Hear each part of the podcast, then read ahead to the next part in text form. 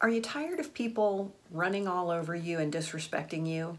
Maybe you've heard about setting boundaries, and that's what we're going to talk about in this episode of College on Fleek how to set boundaries. Hey, it's time to stop procrastinating, get your S2G, and crush it in college. I'm Mary Dittman. This is College on Fleek.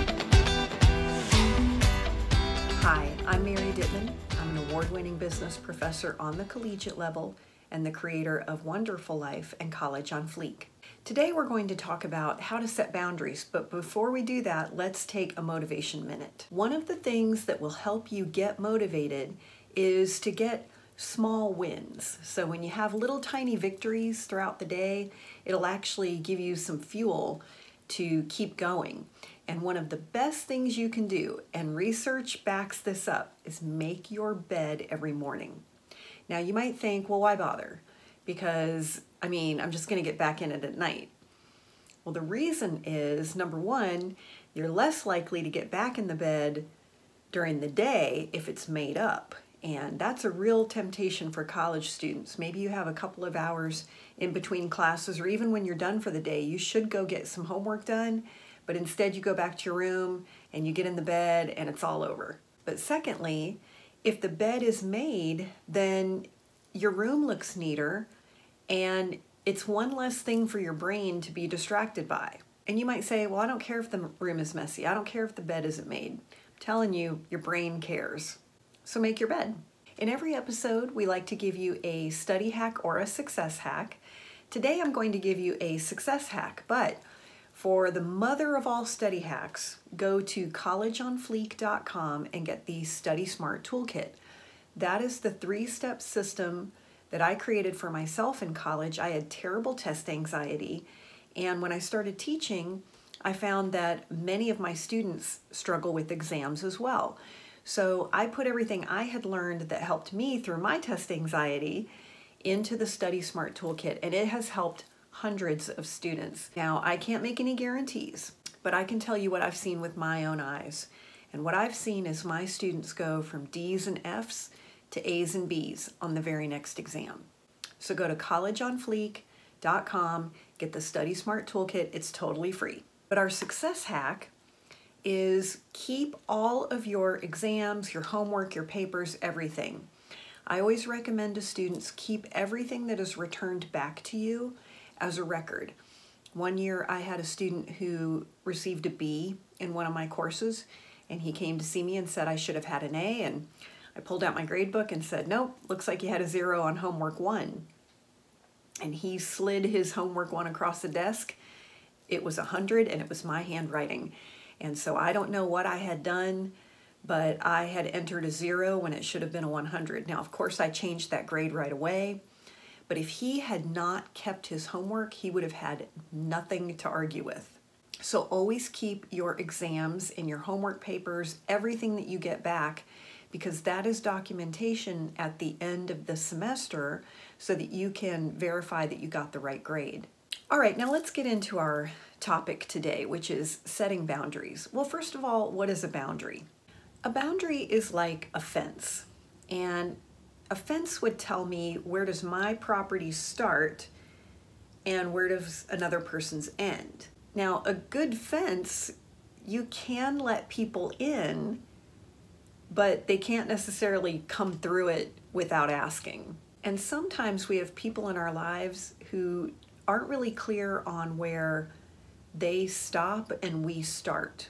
Sometimes you'll see this with your parents, especially when you're still in college they haven't really let go yet and they still think of you as a child and yet you're having to kind of stretch your wings and it, and it's hard for parents because sometimes they're not used to thinking of you as an independent adult. And so a boundary says this is who I am. This is what I want. This is what I don't want. So for example, if you have healthy boundaries and all of your friends say, "Hey, we're going to go get drunk tonight." And you're not into it, you would say, I don't want to go. I'm not into it. Now, because you have healthy boundaries, you're not trying to control them. You're not trying to say, well, I'm not going to go and you shouldn't either. because that wouldn't be a healthy boundary.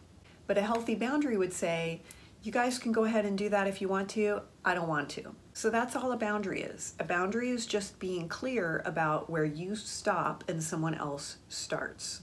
Now, sometimes people, especially women, but men can feel this way too, we feel mean when we're going to set a boundary. Like, well, gosh, you know, I don't want the other person to get mad. But boundaries are not mean. If I put up a fence on my property, it's not mean. It's helpful to people because it shows them here's my property line. And that way, they're not going to come into my yard accidentally. I'm very clear. This is my yard. And if you want to come into my yard, you're probably going to need to ask me for permission. Setting boundaries is actually healthy and it's loving towards people.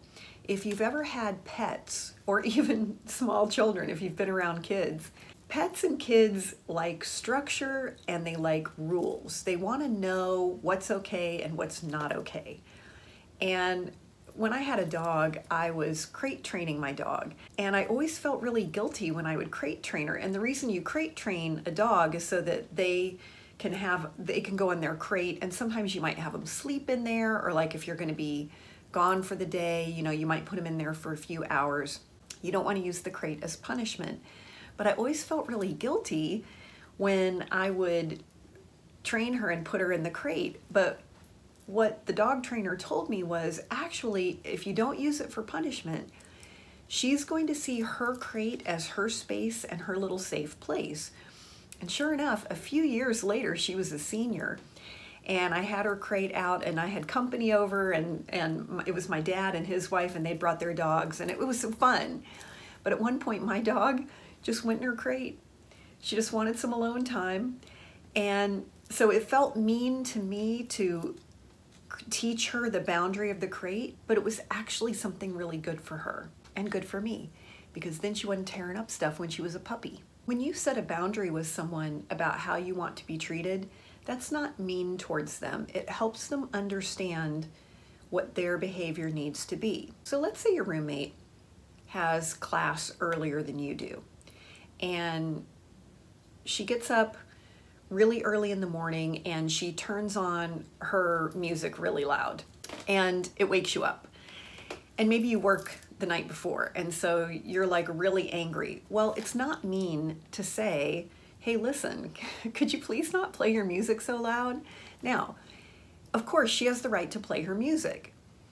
But if you bring it to her attention and say, hey, listen, I like to have music when I get up in the morning too because it kind of like energizes me and motivates me. But I had to work late last night and so I like I really need to get that couple extra hours of sleep. So I was hoping that when you're listening to your music in the morning, could you turn it down or could you use your AirPods or your earbuds or your Beats or whatever? And that is showing your roommate what she's doing isn't working for you. A lot of times we just think, well, they should know. But most people won't know something unless we say something. People aren't going to know that it bothers you when they tease you about something if you don't speak up. And that's part of having a boundary. Like, again, if I have a yard, if it bothers me when people come into my yard, I'm not, I can't just say, well, they should know I don't like it. I put up a fence Okay, so how do you how do you establish a boundary? Now, I like to know what to do. That's great. This is good. But I'm a how do I do it girl. So let's talk about how do you set a boundary. First of all, you have to say what you want or what you don't want. Now, before you do that, you have to kind of get clear on it yourself. But you have to say it. You have to communicate it to the person. So you have to say something like, hey, I turn my phone off when I go to bed at night, and so when you're really upset that I'm not replying back to you and you're blowing up my phone, I don't like that. Or, I really need that couple extra hours sleep in the morning. It really bothers me when your music is so loud. Or, Mom, I know that you want me to come home every weekend and I miss you and I would love to be able to do that, but I can't come home every weekend because I need to have time to study and do well in school. Then you may need to set a consequence. For example, let's say you're on the phone with a friend or someone you're dating and they tend to get angry. Maybe they have some anger issues and they'll scream at you or curse at you, whatever. And if you say to them, you know, listen, when you're upset like that and you talk to me like that, I really don't like it. And so just want to let you know the next time you do it, I'm going to say goodbye and I'm going to hang up the phone. All right, so that's a consequence. Or, hey, if you borrow my stuff without asking me, I'm going to report that to the RA. And you might say, well, I don't want to be a narc. Okay, then just let people take your stuff. Just let people do whatever they want to do, and then you won't feel like a narc, and you'll you won't be respected, and you won't have your things.